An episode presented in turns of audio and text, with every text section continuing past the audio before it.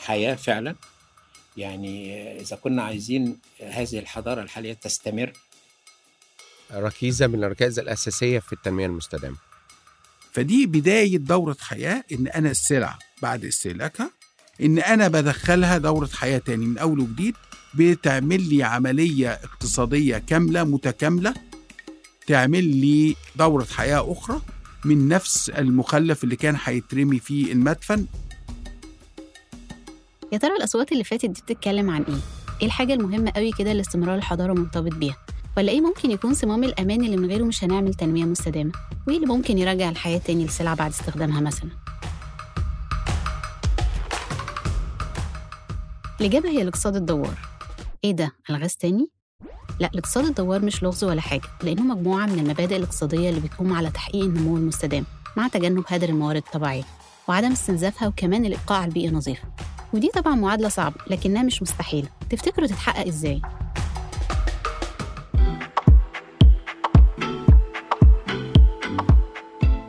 أهلاً بيكم، أنا أميرة جاد، وده بودكاست الحل إيه، برنامج اللي بنقدم فيه مقترحات مبتكرة للسياسات العامة تساعد على إرساء أساسات التنمية العادلة لكل الناس.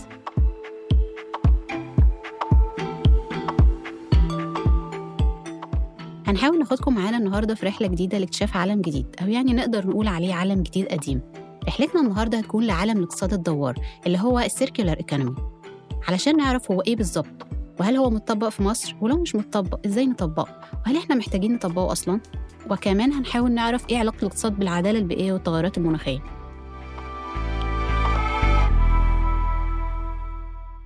الدكتور علاء سرحان استاذ اقتصاديات البيئه بجامعه عين شمس بيشرح لنا بوضوح المفهوم ده. الاقتصاد الدوّار أو الاقتصاد الدائري اللي هو السيركيولار ايكونومي، فكرته بسيطة جدا، وهي فكرة يعني مش يعني جديدة أو بدعة، ولكن هي كانت موجودة في الأدبيات بتاعة الاقتصاديات البيئة من زمان، ولكن ظهرت جليا وظهرت بقوة أكتر مع ظهور أو مع تداعيات قضية التغيرات المناخية. هي بكل بساطة أن احنا نعيد الدورة الإنتاجية بتاعتنا مرة أخرى للاستفادة القصوى من المنتجات بعد استهلاكها، وهي يعني بدل ما نعتبرها مخلفات أو نفايات، لا، احنا بنعتبرها مواد خام وتخش تاني في السيستم. ولمزيد من التبسيط وفك الطلاسم نموذج الاقتصاد الدوّار، بيقول لنا أحمد كمال مدير الالتزام البيئي باتحاد الصناعات. أولا الاقتصاد الدائري أو الدوّار هو سيركيولار ايكونومي، هو إحنا وسيلة للتغلب على نمط الاستهلاك الغير مستدام. الاقتصاد الدائري أو الدوّار هو الاقتصاد النمط الاقتصادي اللي بيسمح بالنمو الاقتصادي، وفي نفس الوقت بنعمل كفاءة استخدام للموارد، وبرضه هو أداة اللي إحنا نقلل من الهادر أو ال ال يعني احنا بنتكلم على العملية الانتاجية واللي احنا فيها مدخلات. المدخلات دي في النمط العادي كان بيحصل فيها هادر، سواء من مادة خام، سواء من عمالة، سواء من من طاقة. كل الحاجات دي احنا دلوقتي بنستخدم نمط جديد هو نمط الاقتصاد الدوّار، اللي هو بي بي بيقلل من او بنحاول يعني مش هنقول نقضي خالص، بس نقلل من الهادر في الموارد للعمليات الإنتاجية. صناعات زي الأسمنت والمنسوجات تعتبر نماذج مباشرة للعمليات الإنتاجية اللي استخدام مبادئ الاقتصاد الدوّار فيها بيقلل من موارد المهدرة أثناء إنتاجها، لأن صناعة زي الأسمنت في مصر مثلا بتستهلك طاقة لوحدها سبعتاشر فاصلة سبعة بالمية من إجمالي استهلاك القطاع الصناعي للطاقة. مش بس كده، لا، وكمان دي بتساهم بحوالي واحد وخمسين بالمية من انبعاثات الكربون الناتجة عن القطاع كله. على نفس النمط هنلاقي صناعة زي المنسوجات، وخاصة نشاط الصباغة، بتساهم بحوالي عشرين بالمية من التلوث الصناعي للمياه. وبتنقل لنا تحذيرات دولية واسعة من إنه إذا استمرت أنماط الاستهلاك العالمية الحالية، فبحلول عشرين خمسين، يعني بعد حوالي تمنية وعشرين سنة من دلوقت، هيحتاج البشر لموارد بتعادل ثلاث أضعاف المتوفر حاليا على كوكب الأرض. وإن سوء الاستغلال الحاصل مش هيؤدي بس الأضرار البيئية، لأ، وكمان هيؤدي لندرة الموارد ويرفع تكلفتها. يا خبر، ده إيه الكلام اللي يقلق ده؟ تفتكروا الموارد ممكن تخلص والعالم يتعرض لأزمة لو ما طبقناش الاقتصاد الدائري؟ خلونا نشوف كده الدكتور حسين أباظة المستشار في وزارة البيئة بيقول لنا إيه عن الجزئية دي. أنماط التنموية السائدة اللي هي الاقتصاد الخطي اللي هو اللينير ايكونومي آه ما بقاش هو يعني هو اللي ودانا للمشكلة اللي احنا فيها النهاردة.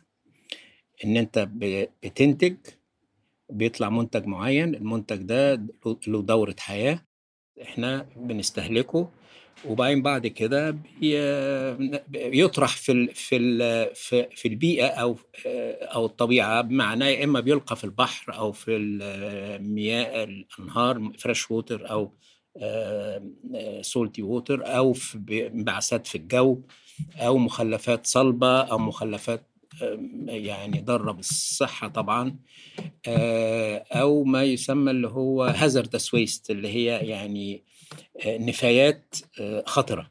إنما اللي احنا بنقوله دلوقتي إن هذا النمط التنموي أو الديفلوبمنت موديل ده أثبت فشل. يعني هي معظم الموارد الطبيعية غير متجددة، سواء كانت حديد، فوسفات، منجنيز، فاصل فيول، الطاقة الإحفورية، دي كلها موارد غير متجددة وبالتالي لها عمر افتراضي وبتنضب بعد فترة.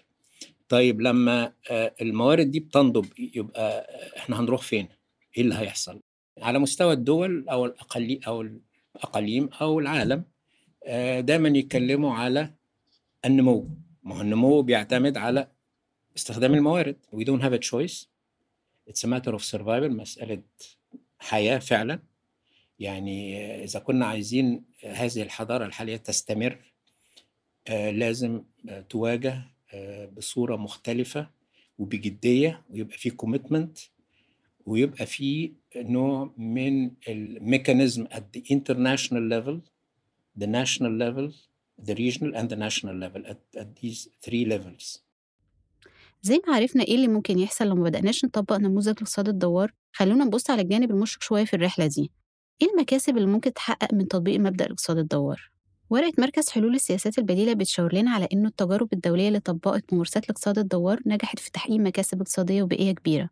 فنلاقي أنشطة زي الإصلاح وإعادة التدوير خلقت حوالي مئة وسبعة وأربعين مليار يورو قيمة مضافة للاتحاد الأوروبي سنة ألفين وستاشر، وبالإضافة إلى استثمارات بحوالي سبعتاشر وخمسة من عشرة مليار يورو، مع توقعات تانية إنه بحلول ألفين وخمسة وعشرين يعني بعد سنتين من دلوقتي هتزيد أنشطة الاقتصاد الدائري وهتحصل وفرات في الموارد ممكن توصل لتريليون دولار أمريكي سنويا.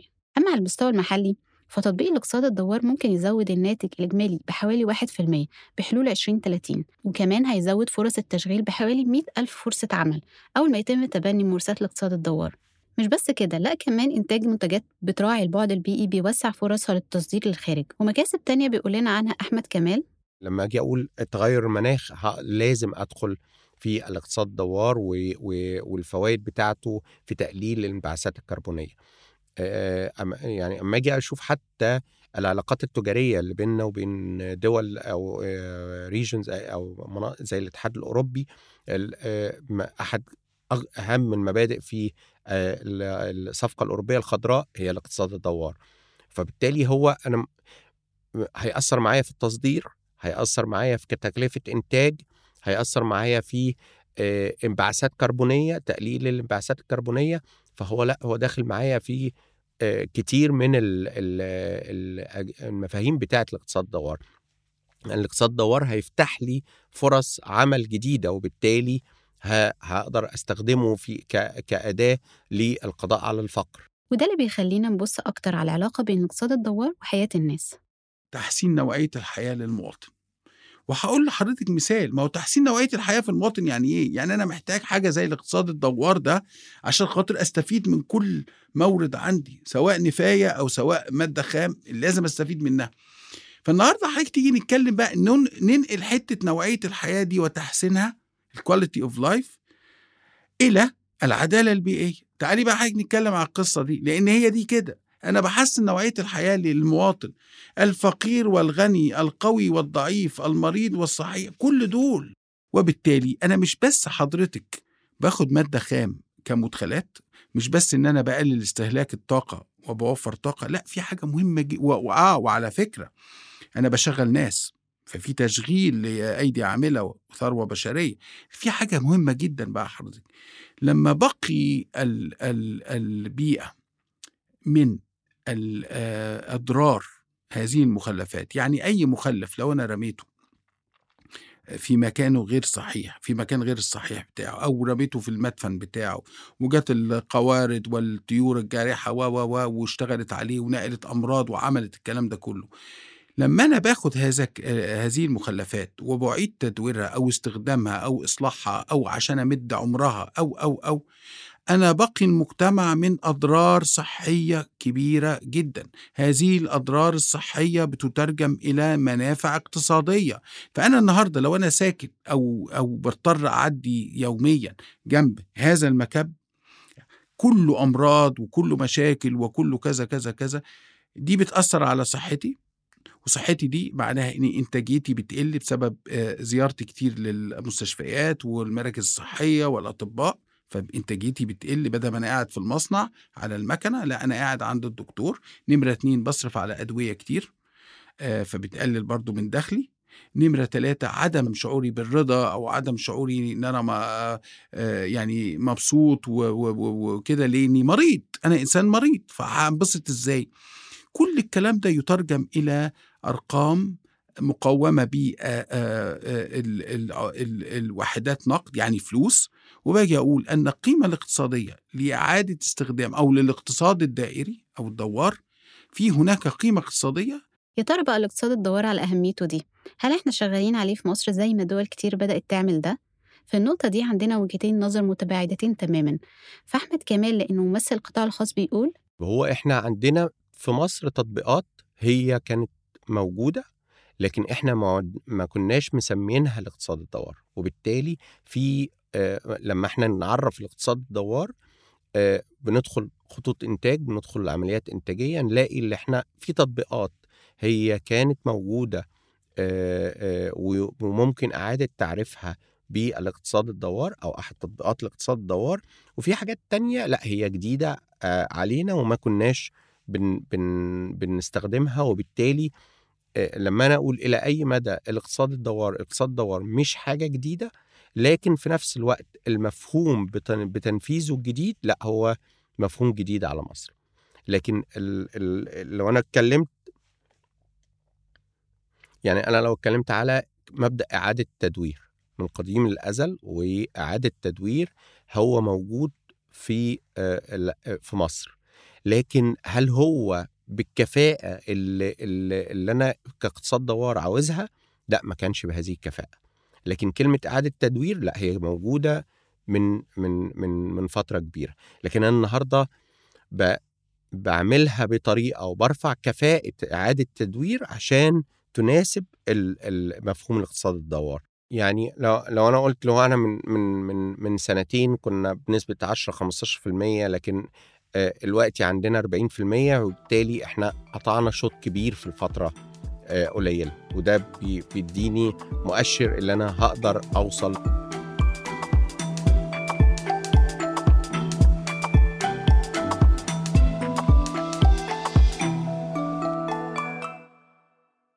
لكن وجهة النظر الأكاديمية مختلفة نسبيا. العالم كله لا زال بيحبو في خطواته الأولى في اتجاه نحو هذا المفهوم وهذا المنطلق اللي احنا هنعمل اقتصاد آه يعني دائري. القصة حضرتك ان في بعض الدول الأوروبية كانت سباقة في الدخول في هذا الموضوع وخطت خطوات كبيرة جدا، وليست كل الدول الأوروبية وليست كل الدول المتقدمة وليست كل الدول الصناعية. فمثلا نشوف مثلا ان دولة زي هولندا مشيت الحقيقة خطوات جامدة جدا في قصة الاقتصاد الدائري.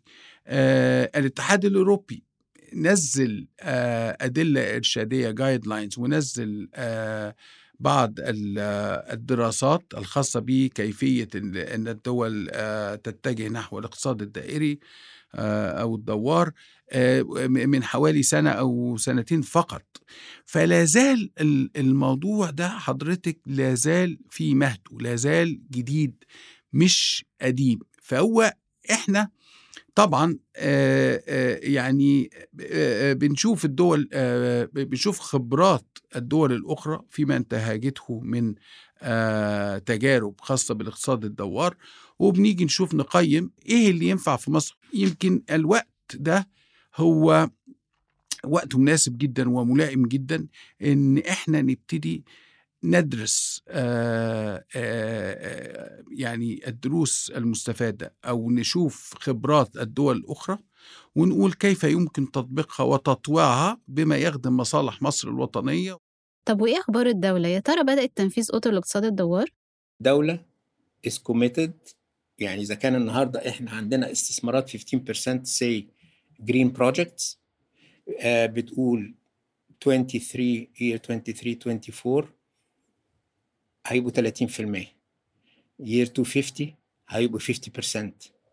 فده توجه دولة، إن إحنا النهاردة الدولة الاستثمارات بتاعت الدولة بتقول إحنا عايزين معدلات الاستثمارات الخضراء هتزيد بهذه المعدلات كدولة. معناها إن إحنا بنتكلم على كحكومة كقطاعات مختلفة، أنشطة إنتاجية مختلفة هتسلك هذا التوجه. في إجراءات اتخذت زي ما حضرتك ابتديتي أصلا بالجزء بتاع استراتيجية مصر عشرين ثلاثين، لكن بقى في تشريع اسمه قانون المخلفات.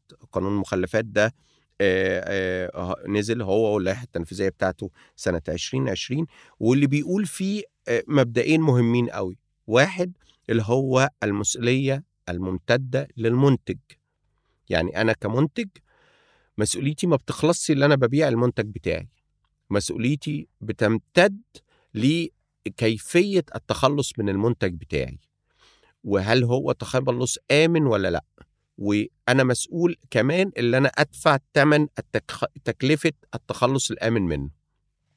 فده في قانون المخلفات اللي هو صدر، وصدرت اللائحة التنفيذية بتاعته. صدر برضو جوه القانون حاجة اسمها العلامة البيئية الخضراء، إزاي أحط تصنيف للمنتجين المصنعين.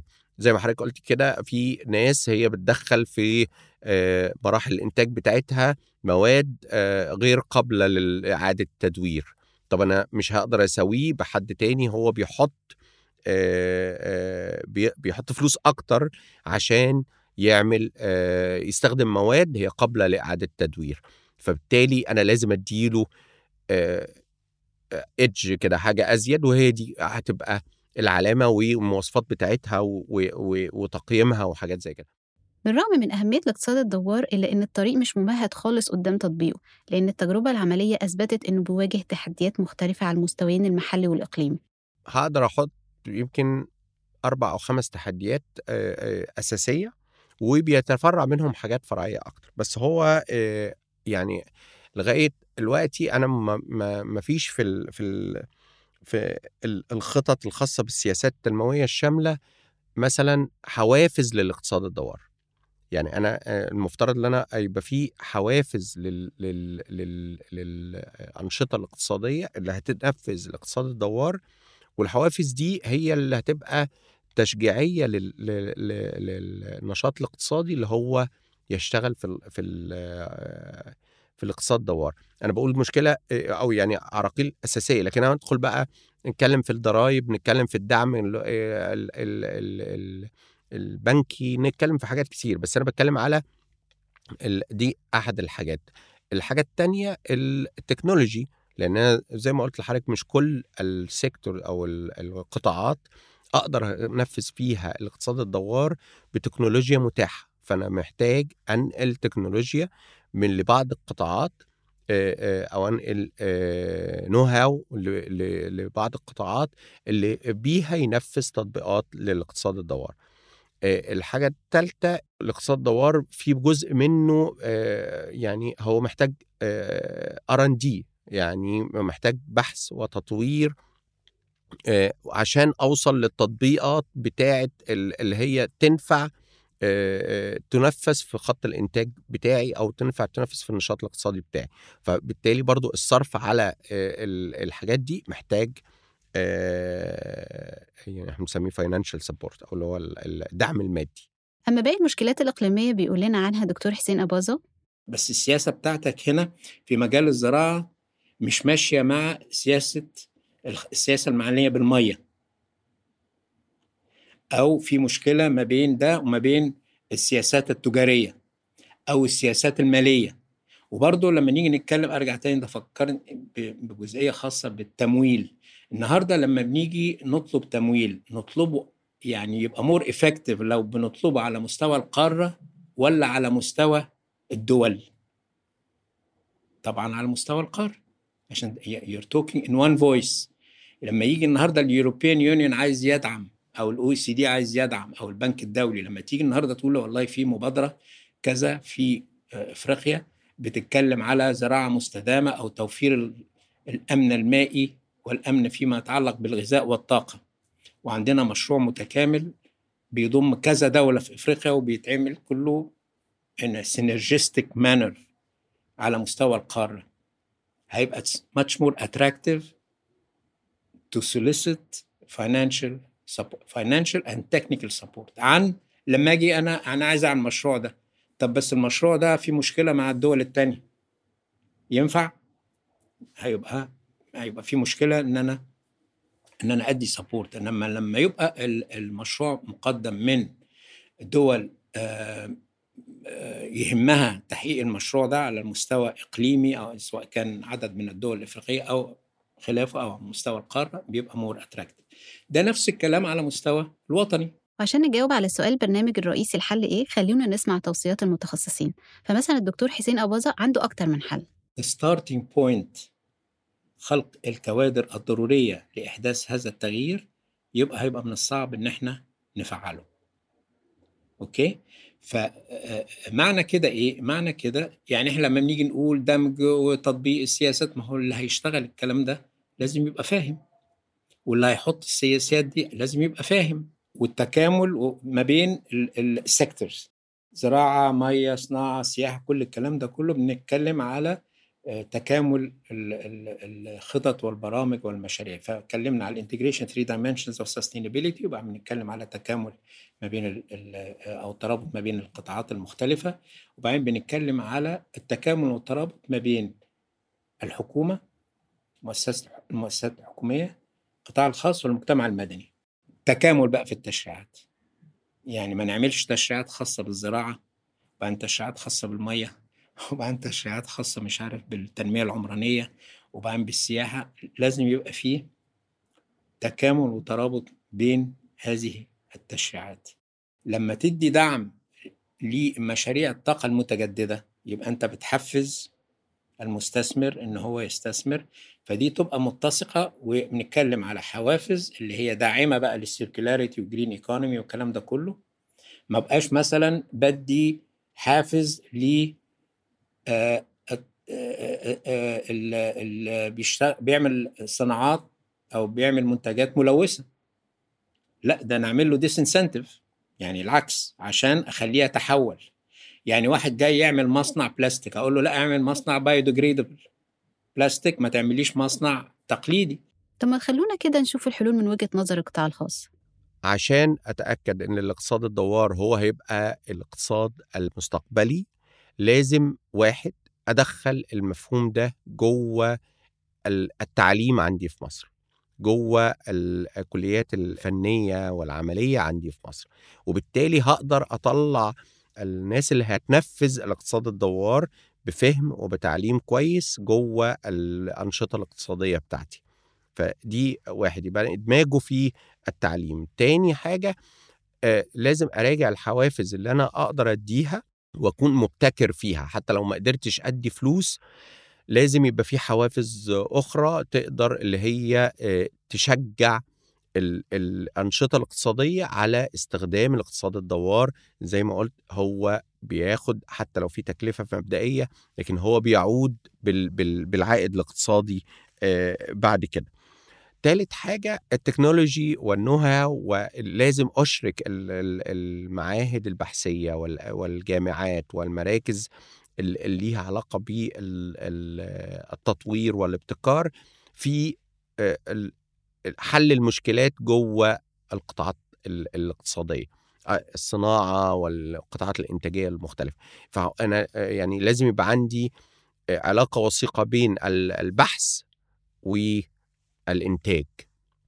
ما بقاش البحث مثلا بيبحث في نقط هي الانتاج ما بيدورش عليها، والانتاج عنده مشاكل حتى لو بسيطة جدا، بس البحث العلمي مش ماشي معاه. رابع حاجة، لازم أشرح المفهوم كويس قوي للقطاع المصرفي والبنكي في مصر، وبالتالي يقدروا يستوعبوا اللي فيه عوائد اقتصادية من الأنشطة بتاعت الاقتصاد الدوّار. يعني ال ال ما أقدرش أساوي بين اللي بيشتري معدة هي ضارة بالبيئة واللي بيشتري معدة هي بتحافظ على البيئة وبتحقق مفهوم الاقتصاد الدوّار. ما ما يعني لازم يبقى في بعد مش بس مادي في ساعة حساب الجدوى الاقتصادية بتاعة الأنشطة اللي زي كده. لازم كمان أشوف هو الاستدامة بتاعة المشروع على المسافة الكبيرة هي بتعود بأني نوع من المعدات، وده برضو أعتقد الأول، لأن هو من غير تمويل التوجه نحو الاقتصاد الدوّار طبعا هيبقى أصعب بكتير.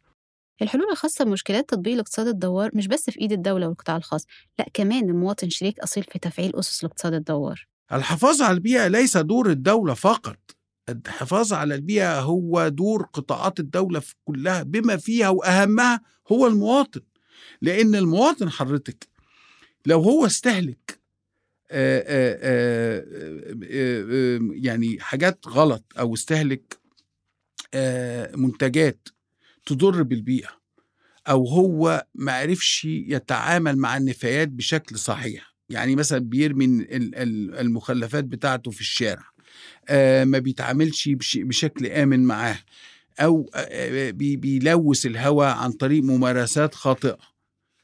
هل الدولة مطلوب منها أنها توقف عسكري أو شرطي على كل مواطن عشان تقول له يعمل إيه وما يعملش؟ لا، هي يعني المفروض الدولة طبعا المفروض ان هي تغير او تحاول او تعمل مجهودات، وهي فعلا بتعمل مجهودات علشان خاطر تغير سلوكيات الافراد.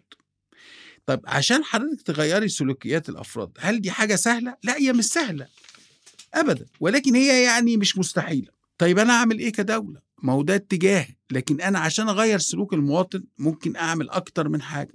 ارفع درجه الوعي، اعمل له حملات توعيه مثلا، حلو، فلتكن مثلا جزء من المنظومة بتاعة التعليم، يعني في المدارس نعمل له توعية، جزء من الأم نفسها في البيت. إن من الممكن أن الدولة تدي حوافز إيجابية وحوافز اقتصادية إيجابية وحوافز اقتصادية سلبية، عشان المواطن لما يجي يخش السوبر ماركت أو لما يجي يشتري أي منتج احنا بنوجهه لشراء المنتج الصديق للبيئة والأقل ضررا على البيئة، واللي هو بيتبع أسلوب الاقتصاد الدوّار في إنتاجه وفي استهلاكه وفي تخلص منه النهائي. يعني إن أنا عن طريق الأسعار، عن طريق اختلاف الأسعار، أنا بخليه يشتري الحاجة الكويسة وبرفع سعر الحاجة اللي بيؤدي إلى إنتاجها أو استهلاكها إلى تلوث جامح أو إهدار أو أو أو برفع السعر. الحقيقة إن اللجوء للاقتصاد الدوّار ما بقاش رفاهية ولا نسج خيال من جماعات محبي البيئة، لا ده أصبح ضرورة بتحتمها علينا محدودية الموارد والتغيرات المناخية اللي حصلة واللي بتحصل، وعشان كده تكاتف الأطراف المختلفة الدولة والقطاع الخاص وكمان المواطن هيبقى القوة لمنح الاقتصاد الدوّار دفعة للأمام.